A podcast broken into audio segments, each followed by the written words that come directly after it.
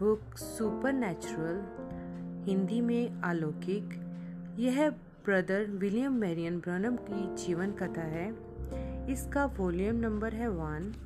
प्रस्तावना 1971 में जब मैं सिएटल पैसिफिक कॉलेज में एक छात्र था, मैंने गार्डन लिंडसे की एक लघु पुस्तिका विलियम ब्रनम खुदा के द्वारा भेजा हुआ एक मनुष्य पढ़ी थी।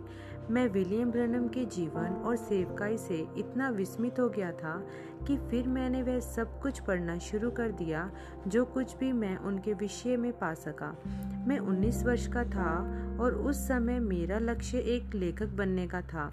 मुझे ऐसा लगा था कि यह तो हमारे समय की सबसे महान कथाओं में से एक है।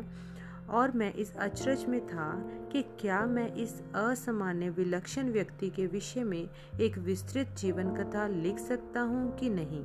वास्तविकता में तो उतनी कम उम्र में मेरे पास इतनी भारी परियोजना को सुव्यवस्थित कर पाने तक के लिए आवश्यक प्रवीणता नहीं थी। इसे लिखने की बात तो छोड़ ही दीजिए। सो, इसमें कोई आश्चर्य की बात नहीं थी कि मेरा स्वपन धीरे धीरे धूमिल ही हो गया। वर्षों बीत गए, मेरी शादी हो गई, चार बच्चे हो गए और मैंने कई सारी नौकरियों में अपना हाथ आजमाया। जब तक 1978 में मैं अपने पारिवारिक गेहूँ कृषि क्षेत्र में ही काम करने को लौट नहीं आया। उन्नीस सौ सतासी में जब मैं 35 वर्ष का था, मैंने विनैची वैली कॉलेज में सर्दियों के दौरान तिमाही कक्षाएँ पढ़ी, कुछ नया प्रशिक्षण प्राप्त करने के लिए जो मुझे मेरे कृषि के व्यवसाय में मददगार साबित होता, मैंने एक पाठ्यक्रम में लिया। अकाउंटिंग पर एक पाठ्यक्रम लिया कंप्यूटर पर और बस आनंद के लिए ए, एक पाठ्यक्रम ले लिया लेखन कला पर। मैंने लेखन पर अपना पहला गृह कार्य पूरा करके शिक्षिका को जांचने के लिए सौंपा।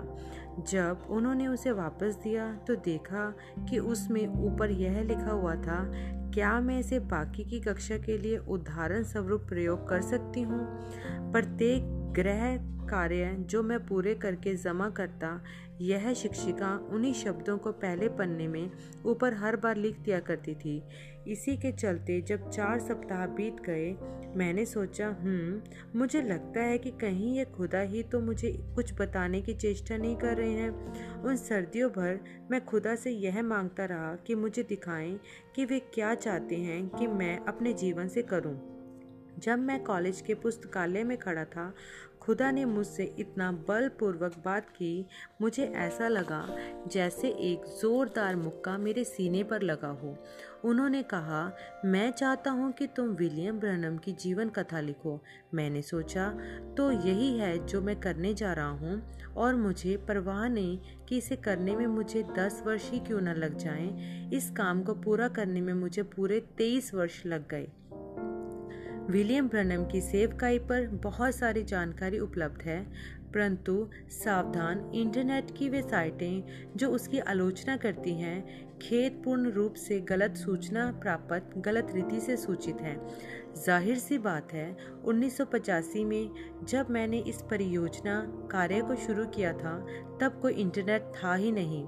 मेरे मूल स्रोतों में है समाचार पत्रों में छपे लेख, पत्रिकाओं में छपे लेख पुस्तकें और 1950 और 1960 के दशकों के दौरान बनी कई सारी लघु फ़िल्में और साथ ही साथ ढेरों वे लोग जो आँखों देखे गवाह थे उन घटनाओं के, जिनके विषय में मैंने लिखा। खासतौर से वे घटनाएँ जो इस श्रृंखला की अंतिम तीन पुस्तकों में संकलित हैं, परंतु ज़्यादातर मैंने विलियम ब्रेनम के रिकॉर्ड किए गए सरमनों से ही पहली जानकारी प्राप्त की। उन्नीस से लेकर उन्नीस तक उनके एक हज़ार से ऊपर सरमन चुंबकीय टेपों में रिकॉर्ड किए जा चुके हैं। मैंने इन समरणों प्रचारों को एक के बाद एक उसी क्रम में सुना है, जिसमें उसने उन्हें प्रचारा था। यह प्रक्रिया तो अपने आप में ही सुखदायक और प्रेरणाप्रद थी। मुझे ऐसा महसूस हुआ कि मैं इस महान सुसमाचार प्रचारक के पीछे पीछे साथ साथ विश्व भर में घूम रहा हूँ, जो एक मायने में मैं कर भी रहा था। जब वे अपने जीवन की कहानियाँ सुनाते थे तो मैं उसे अपने वर्ड प्रोसेसर में टाइप कर लेता था। यह तब की बात है, जब उनके सरमन कंप्यूटर डेटाबेस प्रोग्राम के रूप में उपलब्ध नहीं हुए थे। मैं इस कंप्यूटर डेटाबेस प्रोग्राम के विषय में अपने अंत की टिप्पणियों में और बताऊँगा। अक्सर वह उन घटनाओं की कहानियाँ बताते थे, जो उनके साथ हाल ही में घटी होती थी। जबकि घटना उनकी याददाश्त में ताज़ा ही होती थी वे ना सिर्फ़ यह बताते थे कि क्या घटना घटी थी और क्या बोला गया था, वे अक्सर यह भी बताते थे कि वे क्या सोच रहे थे और क्या महसूस कर रहे थे, जिससे एक जीवन कथाकार के रूप में मेरे लिए बड़ी आसानी हो जाती कि उसे ठीक तरह से समझ सकूँ। दो वर्षों की खोज के बाद मैंने टाइप किए हुए नोट्स, लेखों के ऐसे हज़ार पन्नों से भी ज़्यादा एकत्रित कर लिए थे, जिनमें सबसे कम अंतर पर पंक्तियाँ थी। यह तब था जबकि मैंने अपने आप से कहा ओवन तुम इस किताब को लिखने जा रहे हो कि नहीं?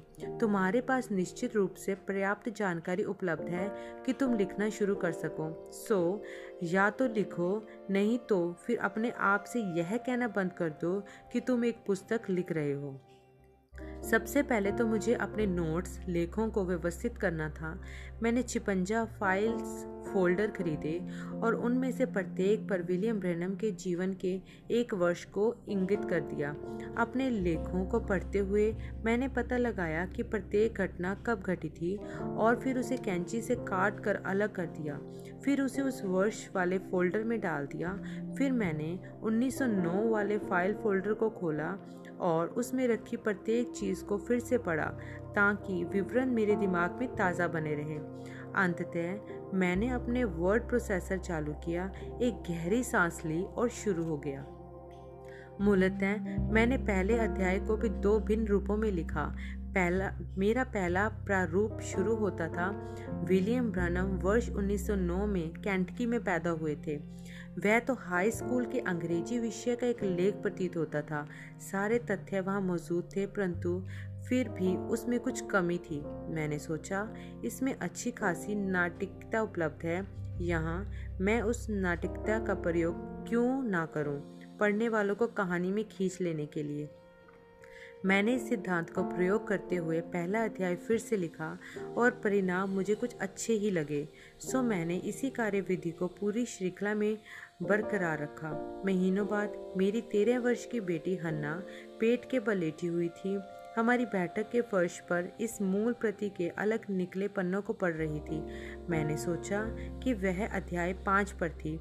हन्ना ने मेरी ओर ऊपर देखा, विस्मय से बड़ी होती हुई आँखों के साथ और बोली, डैड, यह तो वाकई में बढ़िया है। और फिर वह लौट कर वापस पढ़ने लगी। इसने मुझे यह बता दिया था कि मैं सही दिशा राह में हूँ। उसके बाद से ही मुझे संसार भर से ऐसे लोगों के ढेरों पत्र प्राप्त हो चुके हैं, जो विलियम ब्रनम के जीवन के इस विवरण से आश्रित हुए हैं। आज, जब मैं इस प्रस्तावना को लिख रहा हूँ, अलौकिक विलियम ब्रनम का जीवन, पुस्तक एक, दो, तीन, चार व पाँच की कई कई लाख प्रतियाँ अंग्रेजियों में छप चुकी हैं, वे कई सारी दूसरी भाषाओं में भी अनुवाद हो चुकी हैं। देखें supernatural Christian books dot com जिस वजह से हमने, जो है रेवेरेंट पेरीग्रीन ट्यूसान एरिजोना में ट्यूसान टैबरनिकल के और मैं मूलतः इस श्रृंखला को एकल पुस्तकों के रूप में छापा था। वह साधारणता से यह थी, क्योंकि मैं श्रृंखला को अभी लिख ही रहा था। हम प्रत्येक पुस्तक को छापते गए जैसे जैसे वे पूरी होती गई। अब जबकि विलियम ब्रनम के जीवन कथा का अंतिम अध्याय पूरा हो चुका है, मैं पहली पाँच पुस्तकों को दोबारा छपवा रहा हूँ। इन इन तीन पुस्तकों के सेट में छपी छठी पुस्तक के साथ। मैं आशा करता हूँ कि यह जीवन कथा आपको यह याद दिलाएगी कि यीशु मसीह आपके कितने करीब है और अभी और इससे भी बढ़कर महत्व रखने वाली बात वे कितना ख्याल रखते हैं, देखभाल करते हैं।